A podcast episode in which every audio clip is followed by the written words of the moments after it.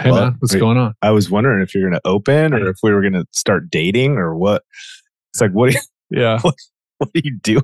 Oh, we gotta we gotta keep it fresh, man.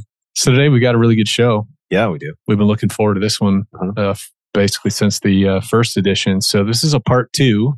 Duh. Part two. Joey Coleman's back with us today.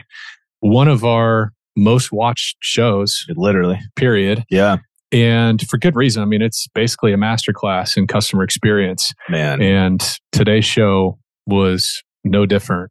I think what I'm struck with as we hang out with Joey is just how tight the crossover is. I mean, this guy, Joey works with all kinds of industries from the big, you know, highfalutin technology companies and all that kind of stuff to other service sectors and banking and all the things.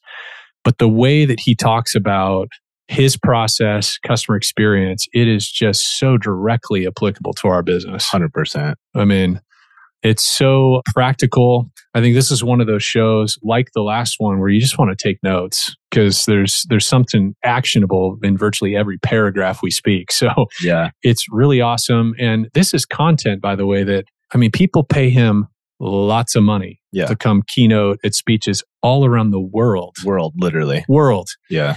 So we're really stoked to just continue building this relationship with Joey and just thrilled to be able to share this with our audience and would love your feedback. You know, shoot us a message after you listen to these episodes and, and tell us, you know, what you're doing with it in your own business. But there is just lots and lots of solid gold here. So It's monster. enjoy. Yeah, let's do it.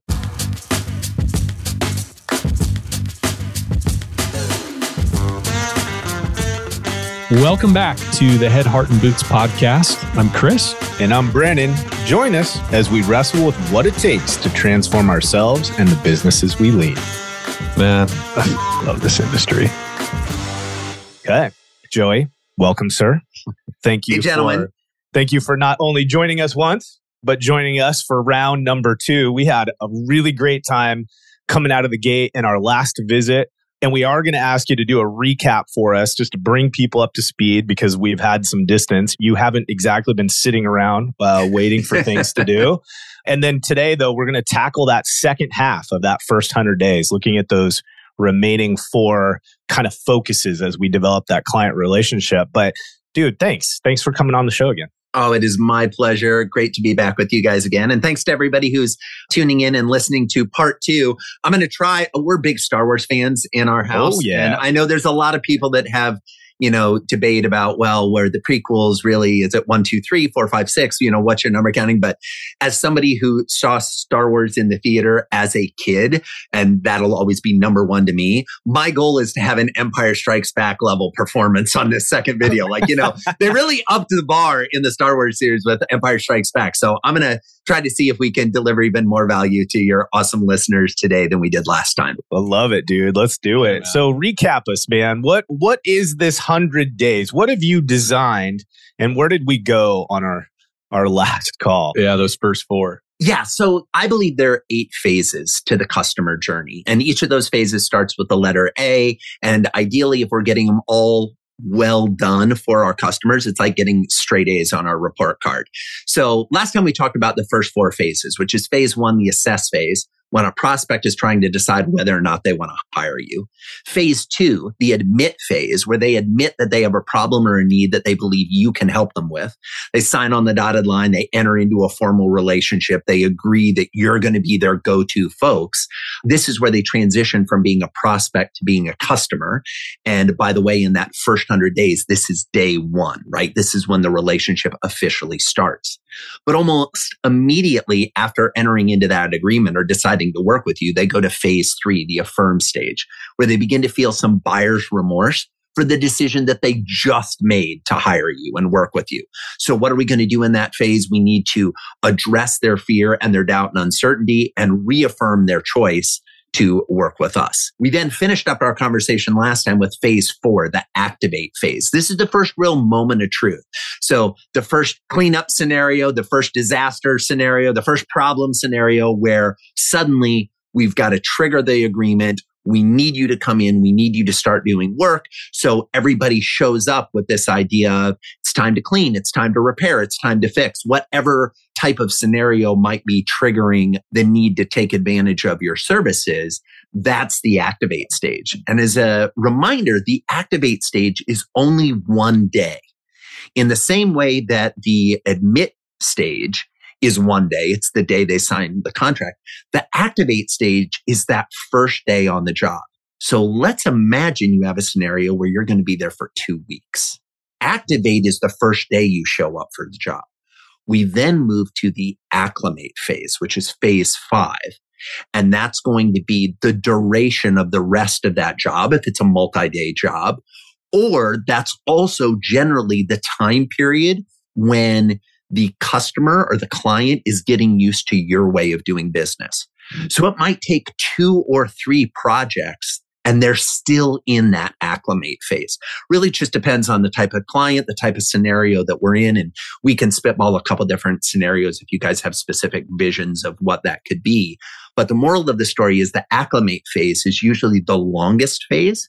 And it is the phase that is most wrought with potential danger for mm-hmm. your business. Yeah. Because absolutely. you think, oh, we're good to go. We're all set. And it's like, no, no, no. This is where they're acclimating to your way of doing business. They're learning little quirks about how you operate.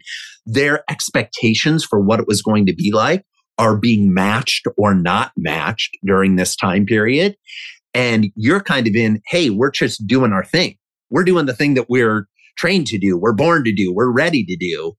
And that potential disconnect between how you like to deliver projects and what their expectation for how a project is handled causes all kinds of potential challenges and issues. I, that being said, if you do it right, it can be wonderful. It's a wonderful thing. Yeah. I'm hearing like all these salespeople right now kind of going, hmm. like, this is that time where I've made a lot of promises and we either come bringing home runs or we don't, right? And, and oftentimes, too, so at that activate stage, what's also taking place, so you get that first call. Most companies are on their best behavior that day one like that initial response, the greeting to the customer. There's some excitement to have a new job coming in that's driving that best behavior, best foot forward. And then in our business, as I'm sure it is with many, many other service companies, the subsequent process for the remainder, like if it's a two week job, like you say, or a three day job, even, there are so many things that can go wrong, big and small. Like one of the terms we use when we think of customer experience is micro disappointments. yes, these, I love it. there's these little these little things that just start to kind of poke at the customer. And they're small enough that likely the customer doesn't say anything about it because they don't want to make a mountain out of a molehill. Customers don't typically want to complain, right? It's like once they get to the point of complaining, there's been a lot of disappointments along the way. And man, in our business, there are so many opportunities for micro disappointments after the first 10 minutes of showing up to do that job, right? So absolutely. From call. Well, Absolutely. And I think the interesting thing about micro disappointments is it's death by a thousand cuts, right? Yeah. yeah. Which is worse? Just boom, it's over, or oh, we are slowly but surely going to chip away against all the goodwill you built up during the sales process, all the relationship building you did, all of the kind of, oh, you can count on us. We're going to be there for you. And then suddenly, what is often at one of the lowest points of their business life or personal life, depending on oh, the yeah. client or scenario. Yeah. You all show up and you get to experience hey, we've got all the emotions you're dealing with, but then we've got these practical realities of what we need to do to help make things better, get things cleaned up, get them repaired, fill in the blanks, whatever you're trying to do. You're starting in the hole. Yeah. That's one of the big challenges about the industry, yeah. right? We start 100%. in the hole. A lot yeah. of other businesses start at a plateau, start yeah. at a high point. We start in the hole. And not only do we start in the hole in terms of what's going on, but we start in the hole because our customers, our clients aren't at their best state either. So not only is this situation problematic, but we can almost guarantee that they are having one of the worst days of their year, if not the worst days of their life. And the crazy thing is for us, this is typical Tuesday. Yeah. And so sometimes the lack of empathy that we have for where they're at is palpable Not because we're bad, not because we're not caring for them. It's that we are so used to this type of life and this type of scenario that there's a disconnect with the palpable reality for them. 100%.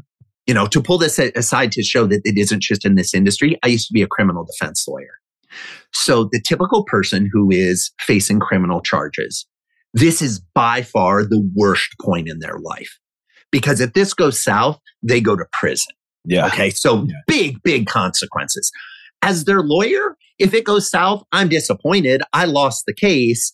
You know, I didn't deliver on my promise for them, but I don't go to prison. right? So, like, the consequences are very, very different.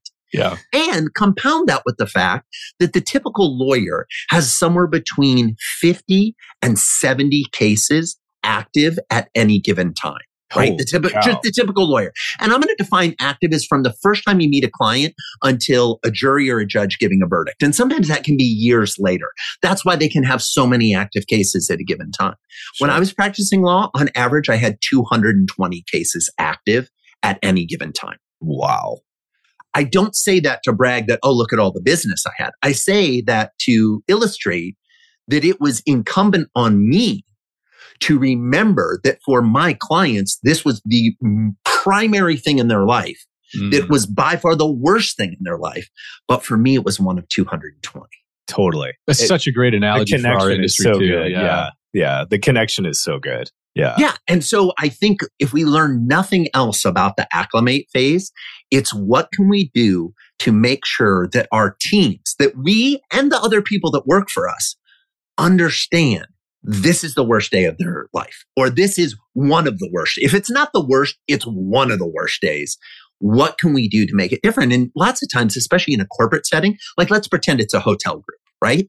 We might be in a scenario where we're like, yeah, but they've got so many other hotels and it's not that big of a deal. And surely they've been through this before. Mm, Maybe, but maybe not. Maybe this is their flagship hotel, the only one that's profitable right now. And now you just told me we've got five rooms out of commission. Maybe this is the first time that they've, in their role, been responsible to oversee a cleanup because they just got this new job and hired you in the last year and they've never had a scenario like this before. So they feel like their job with their boss is on the line. Now we're talking about things that have nothing to do with whether you do a good job getting the, the place back up and running. We're talking about psychological impacts. We're talking about emotional impacts. There are layers upon layers. We made this comment last time when you were on the show. For folks that are listening, look, Joey is a business professional. His ability to look at our companies, our businesses, our endeavors at 30,000 feet is really awesome. And the reason I say that is you're not an industry specific leader. You do not No. lead in our industry specifically, but your ability to look at our industry, look at our businesses and how we're taking care of our clients, the connections you make are spot on. And it's a real testament to just kind of your brilliance around leadership and development of our businesses, regardless of what space we're operating Well, in. I think So- it also is a commentary on just how universal these Mhm. principles are. Like, here's another thing that's coming up for me, a little bit of a side note. You know, when we teach our clients how to sell in this industry, kind of the old way of selling is this promotional candy and smiles, swag. I call it interruption advertising. right, It's, Hey, right. look at how awesome we are. You need us. And the reality is, people don't give a rip about restoration until they need to give a rip about it, generally speaking. And so our whole sales process is rooted in discovering the customer's pain, you know, pain, unmet preferences, past negative, stressful experiences with other vendors, et cetera. And salespeople zeroing in on what is the past pain you've had, and then what are the concrete, specific solutions or processes we have in our company that's going to solve for that. And so, this acclimate phase you're describing, there's another really dark thing that's taking place in that the standard has been set so high, but the stand, it's not that, hey, we're awesome. It's not necessarily that standard. It's, hey, we've talked about your past experiences with great specificity, and we've told you we're going to solve for those problems. And so then when the job actually hits, all those micro disappointments potentially start setting in, but it also it calls into question our integrity. Mm. I think a lot of service companies can get away with apologizing well, you know, in the midst of Sure. service delivery. But when you've sold hey, we understand your past struggles and frustrations and stressors and problems. And then the lived experience they begin having reflects a lack of understanding of their past problems. Then there's this bait and switch kind of feeling, I think, that can set in with that operational decision maker. They're like, look, I met with Sally mm-hmm. multiple times and told her about our experience with XYZ restoration and ABC restoration prior to that. And here we're experiencing the same kind of stuff, you know? It's a tricky time. It's a real tricky time. And you are spot on that this stuff parallels just the human condition, right? Yeah. Let's take it out of a restoration context just for a moment. This shows up in our personal lives mm. with our closest friendships, our deepest relationship, our significant other. Imagine a scenario with your significant other where you kind of explain early on in the dating process, like, look, these are some of the things that have hurt in the past. These are some of the bad scenarios I've had to deal with in the past. And then you get into the relationship and they start pressing on those buttons or you feel like they're pressing yeah. on those buttons. Okay. Yeah.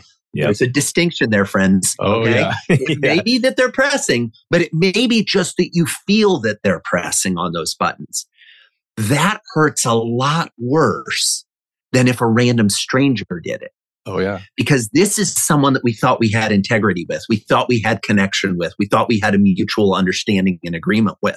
100%. So if you build your entire business around relationships and you're training your team and your staff to go in and identify pain points and to really speak to how you're different and how you're going to handle that differently, when you roll up on the site, if you're not bringing that same level of commitment, focus, empathy, and attention to detail about the things that matter to them, not the things that matter to you, the things that matter to them, they're going to sniff that out instantly.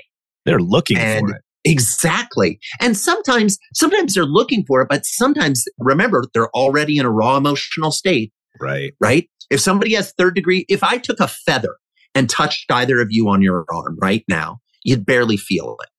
Now let's give you a third degree burn on your arm and I'll touch you with a feather and you'll go through the roof. Yeah.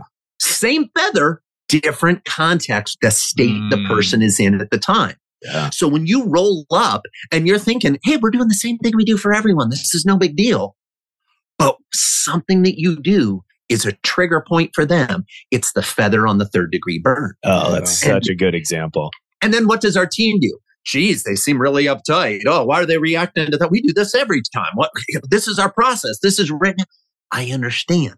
But we've got to meet the client, meet the customer where they're at. Yeah.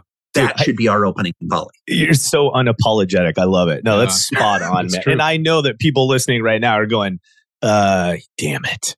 like, like we've oh, got some hard. work to yeah. do, right? Yeah. Oh, Brandon and Chris, trust me. Listen, I get it. This is hard. This is not, but you know what? You didn't get into this industry because it was easy. Yeah. If you wanted an easy job, there are a boatload of other industries that are a heck of a lot easier than restoration. Let's yeah. just be candid. Yeah. You got into this because I have to imagine at some level, you liked the idea of helping people when they were at their lowest lows. 100%. Yeah. You yeah. liked the idea of being able to ride in on a magic carpet with your cape flowing in the back and solve their problem and get them back as if nothing had ever happened. You're magicians. You all yeah. are magicians. You have the ability to erase history and bring it back to what it was. Mm. That requires extra effort. It requires more work. And if you're not, not, willing to put in that time and effort, okay, maybe consider a different career. Yeah. Maybe consider right. a different industry. And, and and that's not that's not to say you're you're bad, you're broken, you couldn't hack it, all the stories we start to tell ourselves.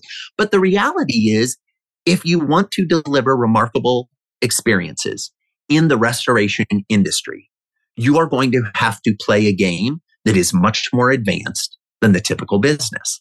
Now, I think you're all up to it. Okay. Cause you self-selected into the industry. Hmm. So you're, you're already have that kind of wiring internally you may just have forgotten what you signed on for. Maybe it's been a minute and you're like, oh yeah, I kind of got into the process of just running the business and, you know, disconnecting and growing the team and being further away from the on the ground frontline delivery. And maybe there's an opportunity for folks listening to go onto a site and spend the day just observing. I know there might be a part of you that's like, well, I want to help out. Great, you can help out too and maybe learn some things on the employee experience side. right. Fascinating for everybody to do as well. But even if you just observed what the interactions were, you'll also find out that some of your standard procedures for how you roll in on day one aren't being followed.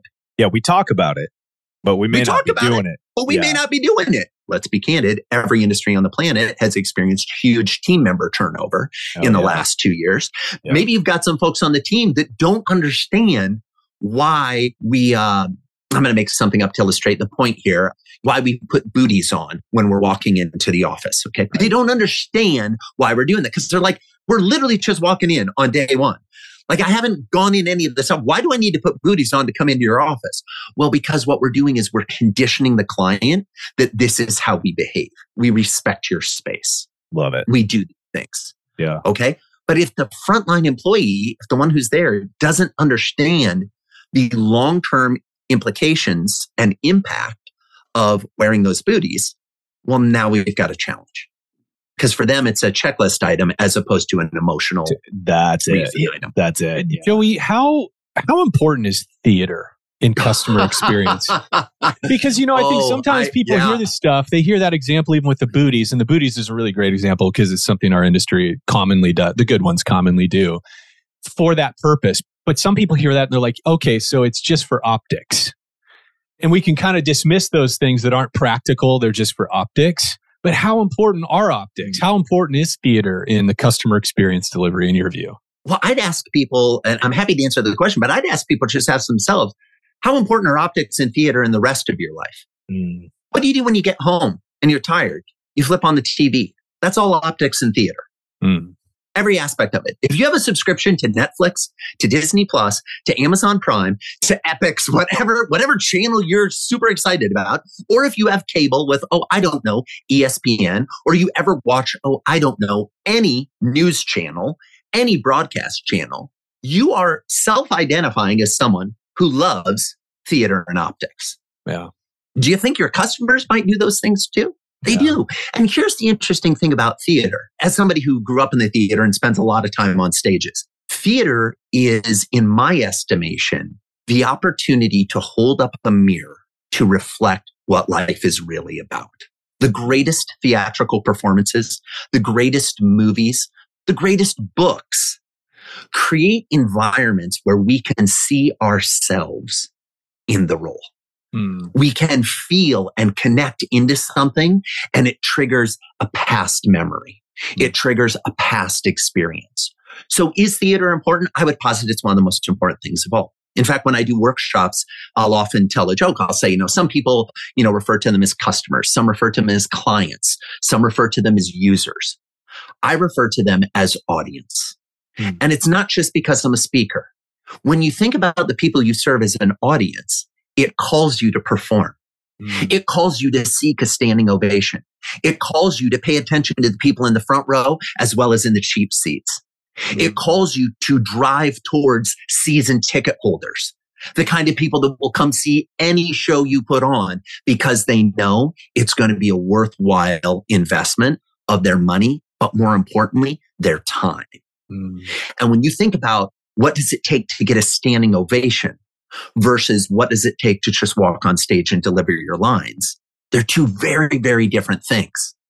And usually the deciding factor between whether you get a standing ovation or not is whether you have emotionally connected with the audience and given them a remarkable performance. Yeah. So I think this can work in restoration as well. We could probably just wrap up Hell yeah, man. Right. Uh, right there. That was massive. So we we talk about this a lot, just this idea of perception management, right? I don't think I've ever kind of put it in this context of theater. That was a really interesting question, to be honest. But your answer, man, that is the thing. And we talk about that a lot in our industry of look, we all have similar gear. We all have similar pricing structures. We all use the same estimating systems. Like nine out of 10 things we do are no more than a dime a dozen. They're just the same thing. But our performance is the differentiation. Yeah, like the way that we manage that. how we make people feel in the course of that delivery Yeah. is all of it.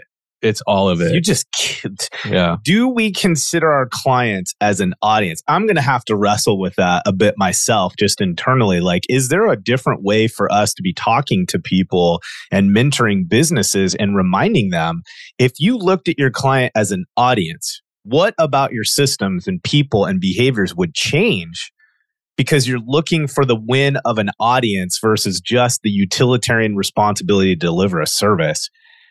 Damn, man. Yeah. Like, like that may be a piece that you're going to have to develop a whole nother thing on. But, anyways, love that, Joey. Thank you. Let's keep jamming, man. We're on accomplish. What are we doing here? So accomplish is a really interesting phase in the eight phases because the accomplish phase is different for every single client.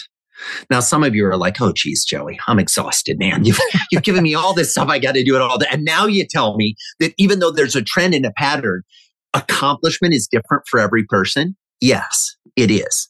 But here's the good news.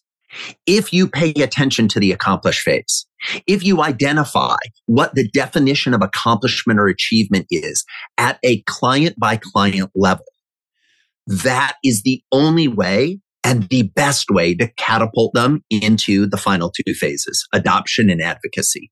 Hmm. As a general rule, someone will not advocate for your business. They will not refer your business. They will not hire you again unless they accomplish the goal they had when they decided to hire you.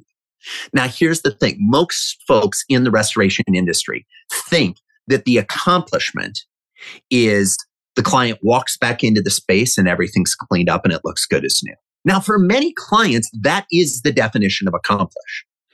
But if we think about, for example, a large senior living group, okay, the person who's in charge of hiring, putting together the master services contract with the restoration team for all of their locations nationwide, doing one specific job, cleaning one specific job is an important milestone, but it's a micro milestone. Hmm. Their definition of accomplishment is you proving you can do it in 17 states. So their definition of accomplish is different. Yes, you've got to clean the place. They got to walk in. They got to feel like it's brand new. Yes, etc. We want that. However, their definition of accomplishment is we get the same level of performance in Wyoming as we do in Texas, as we do in Maine. Mm-hmm. Now we have a different standard, right? So for that person, being able to show a high level of performance in a multitude of venues is what matters most to them. For somebody who has a single location, it's probably the specific rooms or units that you just cleaned. That's their definition of accomplishment. And we also, to make matters even more exciting, have different levels of accomplishment depending on which person at the client we're talking about. Yeah. The on site manager, their version is this space is clean. The SVP in charge of operations, their version is we get a consistent performance across all the states where we operate. Yeah. So the secret to accomplish is to early on in the process, in the sales process, before they become a client, start to identify the type of things that to the client equate to a definition of accomplishment or achievement. Now, you don't have to be crafty about this. You can just be straightforward. You can say, Hey, by the way, you decide to hire us. We enter into a year long master services contract. What's your definition of success? What's your definition of achievement? Is it our response time? Is it the final product? You mentioned that you've got locations all over the country. Is it delivering the same standard across all of them? Are there some locations where you need us to deliver a higher standard than in other places? What's your definition of achievement or accomplishment or completion? And then do probably the most valuable thing you can do in any sales environment. Stop talking and start taking notes like crazy. Yeah. And if you do talk, what you should say should be a question to clarify and deepen your understanding as opposed to turning it into, oh, yeah, we totally do that. Let me tell you some examples of how we've done that for the other people. No, no, no. This is not the selling part of the conversation. This is the curiosity part of the conversation. This is the investigative part of the conversation. And if you do your job well during the assess phase to identify those things, those notes you've taken become the checklist to see if we're accomplishing. in phase Mm. six. Right on. Love it. So good. gift, dude. That's money. That is money. I'm a little bit slower, right, on this. So I just want to think about this and say, okay, again, if our goal when we show up is to ask good questions, be curious, find out from their perspective what the world looks like and how it functions, then what we need to be sure that we're doing is we're asking those questions from the bottom up and the top down because those perspectives are going to look worlds different potentially, right? 100%. And you need to ask those questions more than once Yeah. because the way they answer that question in the sales process might be very, very different when they're in crisis mode. Mm. Let me give you an example of how this works. My parents years ago had a backup in their plumbing downstairs and their basement flooded. So we end up with about a foot and a half of water throughout the entire basement. So we've got to bring in some folks to help clean it out. And I was not there at the time, but my parents related this story to me six months later. Now, the reason I share that specific detail is if you do this right, your customer will be talking about it months later. Mm. I saw some photos of this situation. They said they had, I offered to go home and help. They said, no, we've got it under control. Insurance is bringing somebody in. We're going to be able to get this all done. What was really fascinating is when the folks showed up to do the cleanup the very first time they came in, they met with my parents. They went down the stairs to kind of look into the basement. They traipsed around a little. They came back up and they sat down and they said, okay, we want to walk you through everything we're going to do, what our process is going to be, how long this is going to take, how we're going to take care of things. Before we do, was there anything in the basement that now you are wondering, I wonder if it survived? Mm. And then they were quiet while mom and dad gave different answers. Because guess what? Depending on who you're asking, to your point, Brandon, in the hierarchy of the client, the answer is going to be different. And then, without missing a beat, what was beautiful is the person who was leading the conversation said to the team lead who on the right, he goes, You understand what we're looking for and what they are? Go ahead and go. Love it. That person left the meeting and went down into the basement to try to identify those three things, because there were three things on the list that were most of concern. When they pulled two of those three things out of the basement and they were okay prior to all the other cleaning happening, we already have a check mark in the win column Oh, for the yeah. client because, hey, we got two out of three. Now, the third one they couldn't find. They said, we couldn't find it. We will keep looking. It will be our priority, but we couldn't find it on our first pass, which expectation management is often a sign that it may be underwater, Mhm. but we're not sure, but we will continue to look. And everybody on the team knows that that's our number one priority as we go through these things. You've completely changed the conversation about what accomplish is before you've actually even started. How are we going to get the water to recede? Oh yeah. And just chalking up wins. I mean, that Yeah. was a really perfect example of the opportunity that we have and just that stop, ask questions, get clarity on what a win looks like for them, and then modify our behavior a little to accomplish what it is that they need. We're not at a whole different structure doing a whole different practice. It's just some minor tweaks to customize that to the need of your audience in front of you. That was a great Well, and I think example. it it just immediately too, because if we're trying to manage how the customer's feeling through the experience, I imagine your parents, like they were able to jettison a lot of that anxiety and Right. concern because it sort of helps differentiate between what's really important here and what are the things that can just be replaced. And once you've addressed the things that can't be replaced, most of the stress and anxiety from that is gone, right? Absolutely. Yeah. And what we've done is if we think about it like a, a flame or a thermostat, and that may be the wrong analogy in the world of restoration. Sorry, everybody just had a slight heart attack right there. But basically, what we're doing is we're not eliminating it, we're just turning down the temperature. yeah. Were my parents still upset? Yes. Were they still frustrated? Yes. Did they still lose lots of things? Yes. But when we took two out of the three biggest concerns and resolved it in under an hour, I think, I think it was like 20 minutes before they had identified and pulled these two things out. You immediately took this from this is a level 10 to mm-hmm. this is a level four. Yeah. It's still not fun. It's still miserable. There's still a lot of work to be done. But you just checked off some of the major heartbreak moments of this in a very quick and efficient way. And you send a clear message that when you tell us something is important to you, we pay attention and we act accordingly. Because that's the other thing that happens in this industry all the time. Somebody explains, hey, you know, we've got five units with the way we, we're structured. We've really got to get unit three fixed first because unit three sits above Mrs. Smith and Mrs. Smith, God love her. She's very sweet, but she's our biggest complainer in the entire, you know, facility. If yeah. we can get unit three done and done quietly and done, you're going to save me big headache. And then they come back a couple hours later and you're cleaning unit one. Now you're doing exactly what the agreement says. And there may even be logical reasons why you're cleaning unit one instead of unit three, but you didn't respond to the client's desire.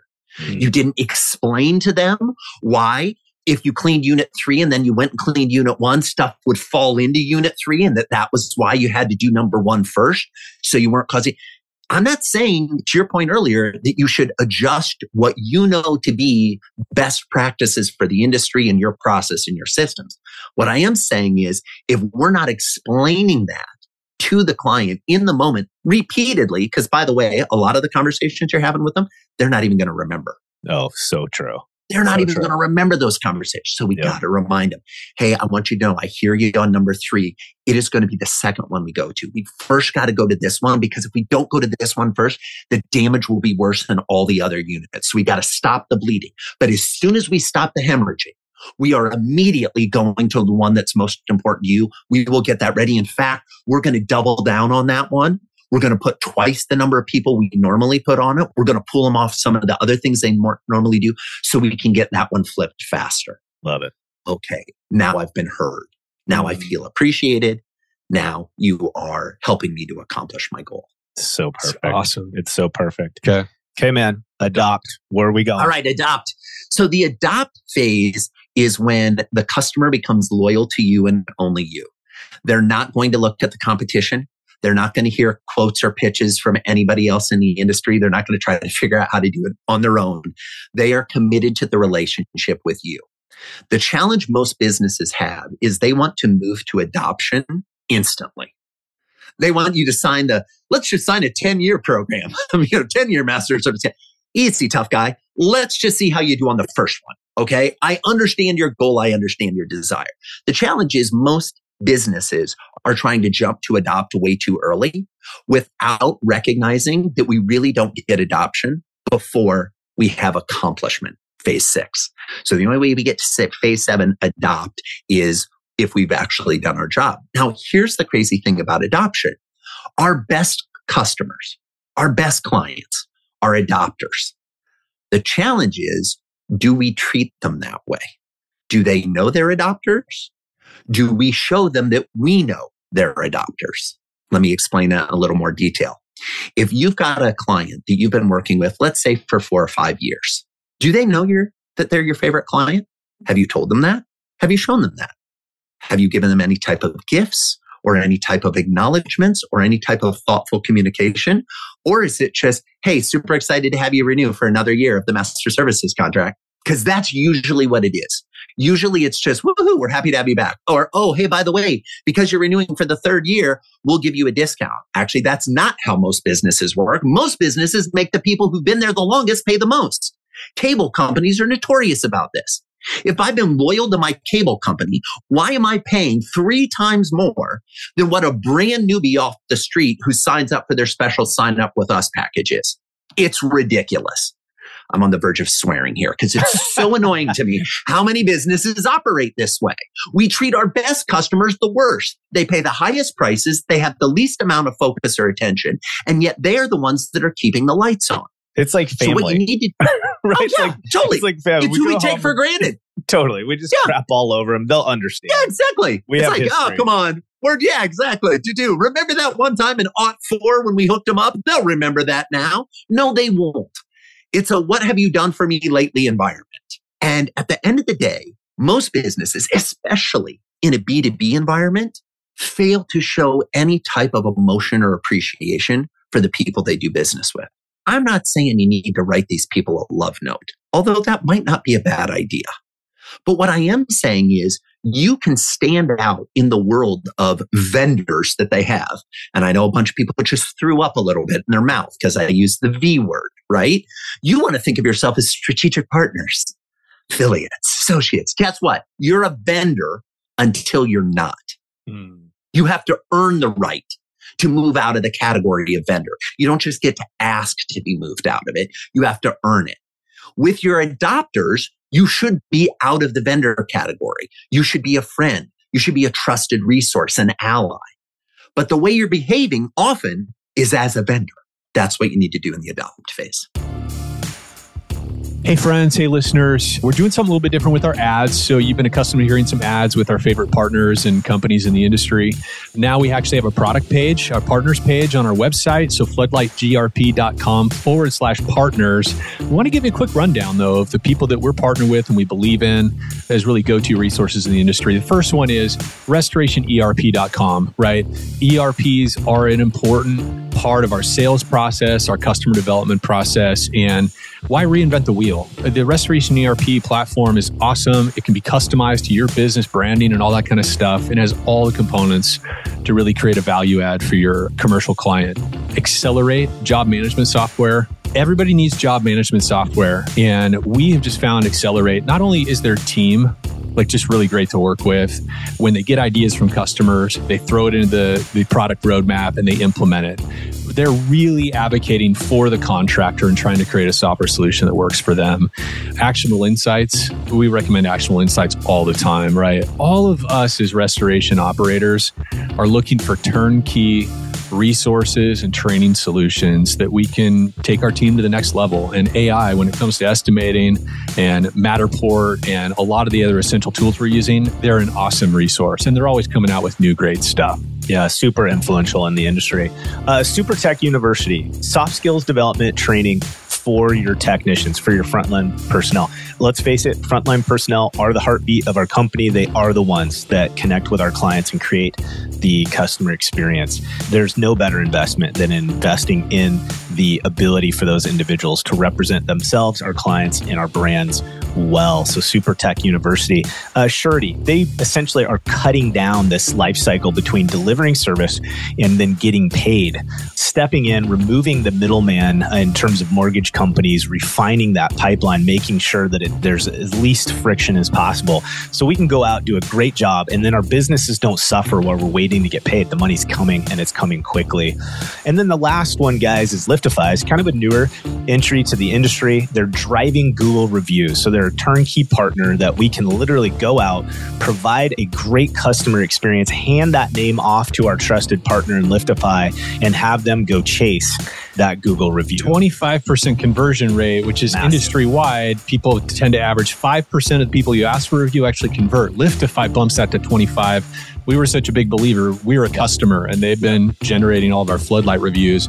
And in a matter of a week and a half, we're up to, I don't know, close to 15 reviews yeah. in just a, a, short period of time. So, and I think people just underestimate what happens organically with your SEO search activity when you're getting these new and active five star reviews from our clients. And we, we just can't let the pedal up on that because of the effect on our businesses yeah. long term. It's a big deal. So check it out. Check out our partners page. Do business with them. You won't regret it. We're confident in that. Floodlightgrp.com forward slash partners. Thanks, guys it's interesting because one of the things that we see a lot in our industry is that we use like this getting MSAs or, you know, these master service agreements or this, you know, an ERP program or something. We use a lot of that as almost a leading activity where you know, your job as a salesperson is to get, you know, 10 MSAs signed this month as part of your performance.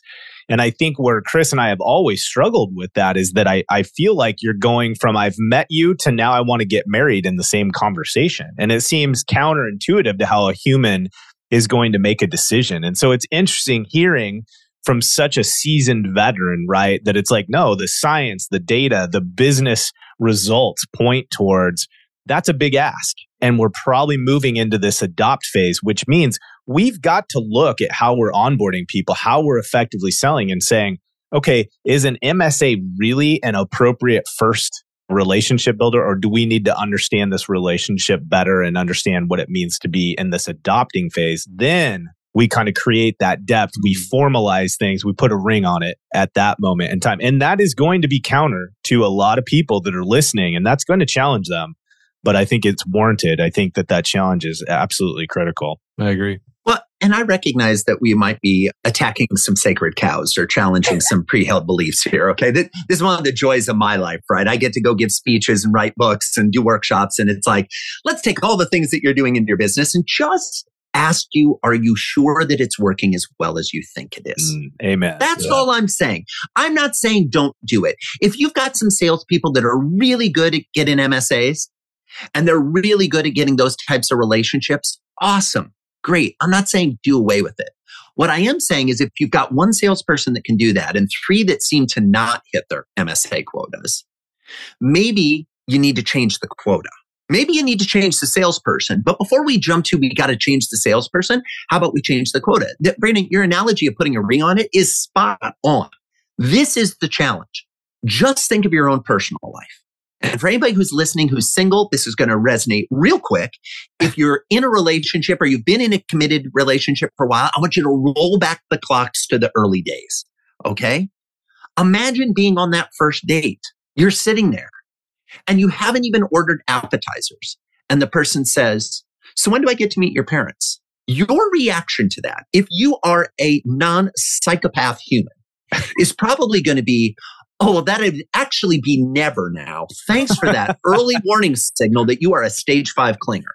Like, no, I'm not interested in this. You're jumping the gun. It's too early. The yeah. same is true with the MSA. Here's the thing on MSAs. Two thoughts. Number one, the only time you should talk about MSAs is if the client brings it up first. Mm. If the client brings it up first, that's like them saying, well, I'd like you to meet my parents. Okay. I'm interested in meeting your parents and you created the invitation to me. Okay. Now we can talk about this. I'm not going to lead into it. So if they bring it up first, you can talk about it. The other thing that I think would send ripples through the industry is if you said, so I imagine in some of your meetings with other folks that are in the restoration space, they might have wanted to talk to you about an MSA. We actually are anti MSA for the first two projects. And the reason for that is you're learning about us.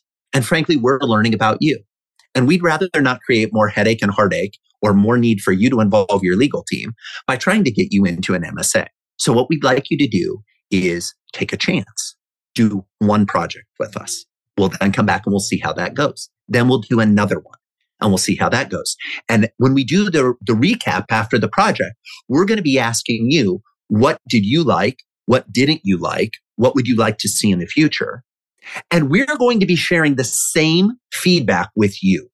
And then if after we do those first two projects together, we want to talk about a long-term relationship, we'd be super excited to talk about that. In fact, of our existing current client base so that you know 78% are on MSAs.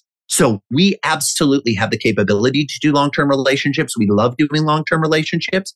We just don't want to put you in an uncomfortable position asking you to sign up for one before you're ready. Does that sound okay to you?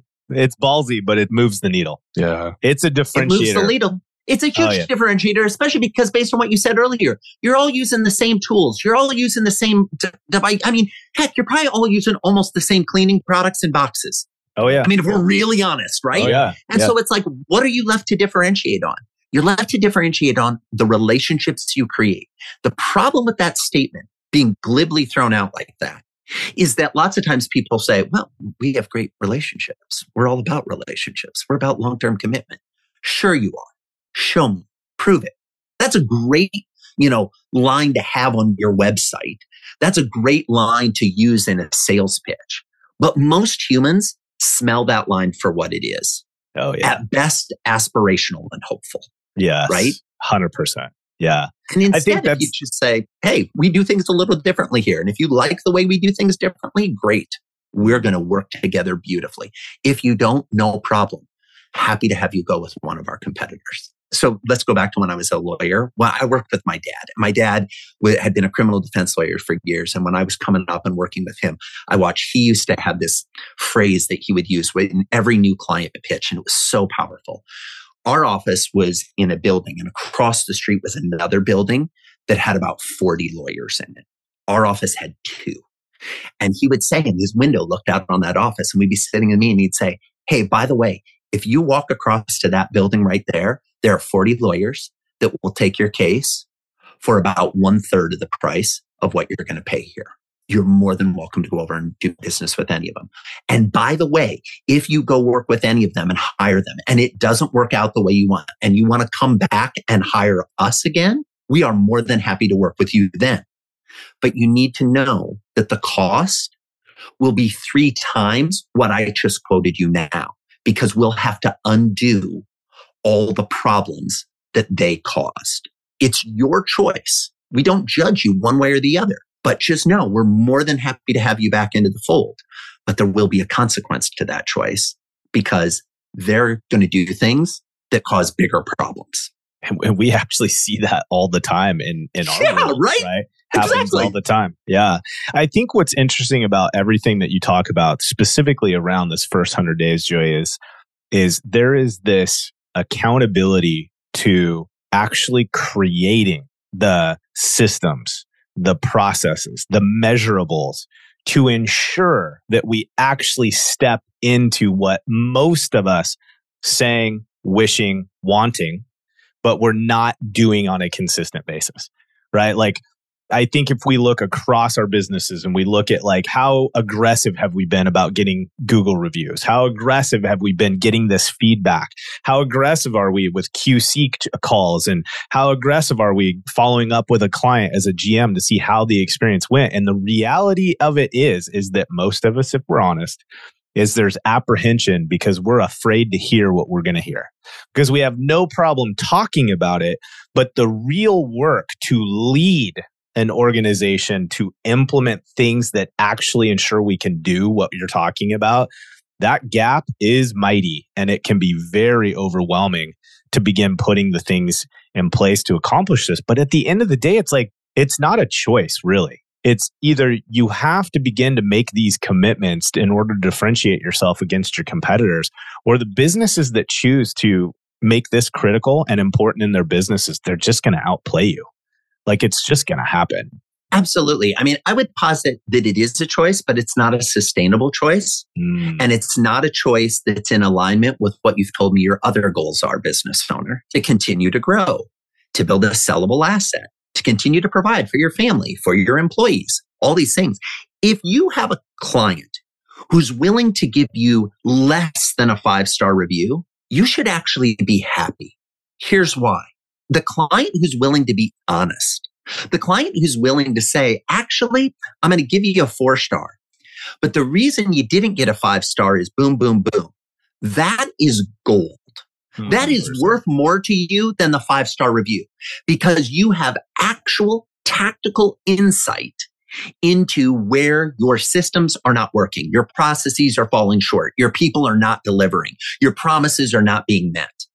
We should rush to get the negative review feedback because that is the only way we are going to practically know what isn't working in our business. Mm. So true. So I get excited. If I give a speech, I survey all my audiences after every speech. I say to everybody, Hey, I'd love you to tell me how the speech went, your favorite part, your, your favorite case study, your favorite example. And by the way, people who complete the survey get prizes and they get some prizes that I tell them about and they get some prizes that they don't even know about, which is kind of exciting for me and exciting for them and everybody's happy. When I look through the reviews, do I look to see how many five stars I get? Absolutely. I'm human. So are you. It's okay to get jazzed about the five star reviews. But I spend focused time if there is a less than five star review reading that one. yeah. I'll read the four star reviews with a lot more focus and attention than the five star reviews. Why? Because I want the fours to be fives. If I get a one or a two or a three, not only do I read and review, nine times out of 10, I'll call that person Mm. because I asked for their phone number. And most people who will give you a one star review will happily share their phone number, by the way. Pro tip. Okay. Because they know no one's going to call. There's no consequence to them. They're happy to say, Hey, this sucked. And I'll tell you my name and use my name in the review. And they'll go on Yelp or wherever or Google or, you know, wherever they're doing the review and they'll happily say who that. You know what will be really interesting is when you call them and you say, Hey, I wanted to call and apologize because clearly we missed the mark. And then again, be quiet and watch while their mind is blown Hmm. because no one opens a one star review conversation with, I just wanted to apologize because clearly we missed the mark. That will again bring the flame down, diffuse the temperature in the room very, very quickly. Yeah. And now you can have a substantive conversation from a place of curiosity as to figure out where you actually missed the mark and how you missed the mark. Not in a way to convince them that you didn't miss the mark. Just let that go. You missed the mark. The review is written. The game is over on that one. Fine. But instead get curious about was it something we did in our sales process? Was it something we did in our delivery process? Was it something in our messaging? Was it something in our operations? Go into it as a curious detective to figure out. And then most importantly, take action to fix that. And then if you really want the gold star, turn around and come back to that one star reviewer three months later with, Hey, I just wanted to send you a personal thank you note because you explained to me that you thought it was absolutely miserable that my folks traipsed in without booties on. Here's a photo of the booties that our people have been wearing every day since you gave us that feedback. We're so sorry we missed with you, but thanks for helping us not miss with other people in the future. Man, You really huge. did us and them a service. That person is going to go back on Google. They're going to change their one star review into a five star review and probably hire you again the next time they need you because they felt heard. Humans in 2022 globally are dying to be seen, heard, and understood. Oh man. If you provide that to all the humans you interact with, business life, personal life, etc., you will live a much better life. Dude, 100%. Guys, think Wow. about your employees because they are part of your audience as well. And that is huge, Wow. huge, huge, huge. Okay, my man, an advocate, right? This is the closing of Land the, the loop, plane right? for us. Yeah. Yeah, the advocate phase. So again, this is one that everybody wants to jump to right away. How quickly do you ask for a review? Your answer to that question lets me know how quickly you're trying to push to the advocate stage. Hmm. Some people want to get a review the day after the project's over. Hey, can we get a review? And I say this respectfully because we've seen this, you know, some research, which a lot of the research, frankly, is not that scientifically sound, where if you ask faster, it's a higher likelihood that they'll get it. Well, maybe, but usually that's a technique designed to get to someone to ask for a review who never asks for reviews. So we're just trying to build it into a time switch so that they actually do it. Because most business mm-hmm. owners never ask for testimonials. They do great work and they never ask anybody for a testimonial. So the first step is asking for it. The second step of advocacy is asking for referrals to other people they might know. The problem with that is they'll say something like, Hey, is there anybody that you think would benefit from our services?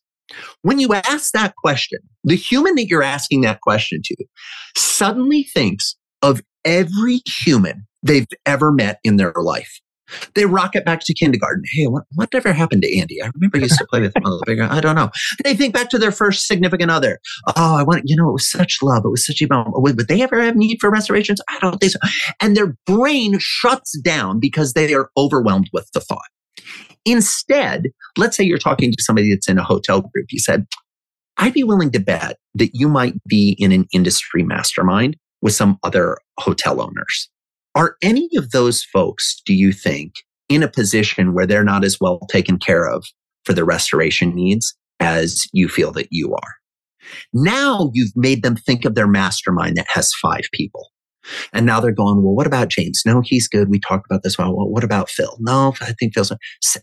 You know, Stacy brought that up actually a couple meetings ago that they had had an issue and that it just the cleanup and the loss of revenue and the loss of profits. It was just a disaster. You know, Stacy actually. Awesome. Would you be willing to make an email introduction to Stacy and suggest that she hop on a 20 minute exploratory call with me to see if we might be able to help her in the same way we've helped you? That's how you ask for a referral. You narrow the field, you create the invitation, and you get them to make the introduction. Some businesses, some of the folks listening, you're really good at doing that. But here's where almost everybody falls off. Do you go back and tell the person who made the referral how it went? Mm. Oh, Usually you don't. yeah. So what have we just done? Hey, will you expend some social capital and go out on a limb to throw me into a black hole with your friend who's in your mastermind and you'll never know how it ended. no, that is a horrible answer. You should then be like, hey, oh, we did the interview. Boom, we set up the call. Instantly after the call, before you send the thank you note to Stacy, you're sending the thank you note back to your client saying, hey, by the way, Stacy's a rock star. We just had an amazing call. I had no idea that, you know, she'd been treated so poorly in this last situation. So that, you know, we offered to send somebody over even just to do a quick site eval to see if there's anything we could do to fix the problem that the other people's talked about. And we're talking about what would it look like to do a test project with her next time they have an issue. We so appreciate you thinking of us positively and introducing us to Stacy. I think we're really going to be able to help her out. So awesome. Yeah. Now we've changed the conversation. But then you do the thing that again, very few businesses do. You reward the behavior. Mm. You reward the referral. The problem with most referral programs is we tell you what the prize is going to be. When I say if you make a referral, we'll give you $100, that says the relationships in your Rolodex to me are worth $100. Relationships that you might have built for years, decades, that to you are worth millions of dollars. I, your vendor, value it at $100. That's disgusting and ridiculous. Okay. What we need to do is let that person know how much we value. So if you have that conversation with Stacy and you're like, you know, this could turn into something huge. What is the type of recognition or gift that I could give that would be commensurate with the value? Even if Stacy hasn't signed. Now, when Stacy signs, you can send a second gift that says, guess what? Oh my gosh, Stacy just signed an MSA with us for every hotel in her property. This is absolutely incredible. We so appreciate it. And then give them a gift that is commensurate with a percentage of the total value of the contract, Mm. right? Give them something big and powerful. But lots of times people are like, we only pay referral fees if they sign. Oh, great. So I'm going to make you expend your social capital and you've got to do a good enough job of convincing the person that they want to buy with me or teeing up the perfect on all fours, you know, pair that they buy. And then I'll reward you for the behavior. No, I'm going to condition this behavior early on. And if they make a referral that's not a good referral, you tell them. You say, Hey, thanks so much for introducing us to Stacy. She's delightful. One of the things that you know because of our work together, which she didn't know, is we actually don't have any operations outside of the state of Minnesota. So while we're super excited to help anybody in Minnesota, what we ended up doing is referring to her to a great partner of ours down in Georgia that can help her. It's not going to be us, but it's someone we trust. And so rest assured she's going to be taken care of. In the future, anybody that you think might have needs in Minnesota, we'd love to talk to them. Mm. You don't punish them for the wrong referral. Yeah, you educate right. them for making a Right. better one. Yeah. So that's how you not only create advocates, but continue to reward advocates for advocate like behavior. Listen, if I'd say that like a lot of times our shows, the pendulum kind of weighs one side or the other, right? It's either a real kind of heartsy, mindsy kind of internalization conversation, or we swing out, we get very tactical in nature. And I think what is so cool about the way that you consider our audience, I'm going to start using that a lot more, is it really is this merging of very effective and measurable deliverables, meaning we are accountable in action. There is real substance to delivering at this level, but you're doing all of it in this context of how we earn trust in a relationship. Because at the end of the day, it's people. Like Mhm. everything that we do internally and externally is with people. And I just think all too often we see organizations that are somewhere on that pendulum outer swing. They're either just kind of cold and utilitarian in nature, or they're over here all the way where the entire organization is ran by gut response and feeling. And I think, and I think what you do specifically, what you're teaching is just this beautiful marriage of we can be relationally driven and still be very accountable to true deliverables that we can look at, that we can measure, that we can tweak, that we can hold people Yeah. to on a consistent basis. So thanks, man. Like your stuff is so top notch. Where are we sending people, Joey? We make that a habit. We need to make sure that we get people to you and get some of these resources that are available. Yeah, no, I appreciate that very much, guys. And I so appreciate your time and your questions. And I so appreciate everybody that was listening in. Best place to get kind of access to this is the first book, which was called Never Lose a Customer Again, available anywhere you would get a book. There's an audiobook that I read to you. That's my voice. So if you've enjoyed listening to me on the podcast, I'll read the book to you as we go. There's an ebook, there's a hardcover book available anywhere you would go. And then my website is joeycoleman.com. That's J O E Y, like a baby kangaroo or a five year old. Coleman, C O L E M A N, like the camping equipment, but no relation, joeycoleman.com. I'll also put in a plug because you mentioned it earlier, Brandon. I've got a new book coming out in right. about seven months. Okay. So we're ways out from when it's coming, but uh, you can pre order it now on all the spots. It's called Never Lose an Employee Again. Oh boy. And as a preview, it's the same eight phases, just applied internally to your employees. What are you doing to create the kind of relationships with your employees that keep them coming back for more, that keep them engaged, that keep them delivering at the highest value for you and your organization. So I'm super excited about it. It's got 50 plus case studies from companies on all seven continents. We actually got an Antarctica wow. case study in there. Super excited about that. So one of the things that you had mentioned earlier, Chris, humans are humans wherever they live. Yeah. And the core way that you treat your employees, whether those are folks that live in your town, whether those are folks that work for you remotely on the other side of the planet, the core human ways of delivering emotional experiences and delivering remarkable interactions are the same. So I'm super excited to have people uh, learn more about that in the coming weeks and months as well. That's oh, awesome. We would awesome. love to have you back on to focus on that, man. What, a, what a, Oh, I'd love to. That'd be great. Okay. That'd That's great. great. And just as a quick reminder to everybody listening, listen, uh, you need the book because it's basically the owner's manual. However, if you do go to Joey's website, you will see that he very graciously gives away essentially kind of the a summary playbook He's got a essentially a PDF that you can download that walks through these 100 days and talks very very specifically about these eight phases. Again, more than enough to get in a really great bar fight, but get the book then that way you have the true owner. It's a conversation guide you can use with your team after you read the book. Yeah. Huge, huge. Very huge true. Yeah, and I appreciate that guys and I will tell you in that implementation starter kit that you can download for free, it also includes blank worksheets for yeah. you to sit down with your team. Because at the end of the day, the most remarkable experiences that your organization is going to be able to deliver are going to hinge and rely on how much your employees are bought into this philosophy. If you come out and say, these are all the great things we're going to do, it's a checklist to them. Mm-hmm. If you sit down and you say, Hey, we need to figure out ways to treat our people even better, to connect with our audience even more. What ideas do you all have for how we could do this? And then you implement them. It's a lot easier to get someone to do the thing that was their idea than to do the thing that was your idea. Mm, so I'm a big fan of on. getting your teams involved as well. Right on. Well played, my friend. Well, thanks again for your time. Joey, we respect the heck out of the work that you're doing. And listeners, hint, hint, hint, if maybe you're an ATI or maybe you're a first on site or maybe you're just a large team, Joey does do stage time and he would be more than happy to look at what kind of experience he could create for you. So, anyway, shameless plug. There's hey, some thanks, big listeners out that. there that could take advantage of what you would do for their team. So, yeah. thanks again, my friends, and uh, hopefully, we'll see you next year with a new book. Sounds good. Thanks so much, guys, and thanks to everybody for listening. All right, we'll see you later. Have a good day. All right, everybody. Hey, thanks for joining us for another episode of Head, Heart, and Boots.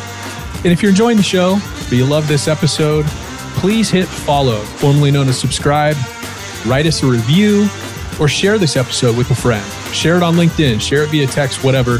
It all helps. Thanks for listening.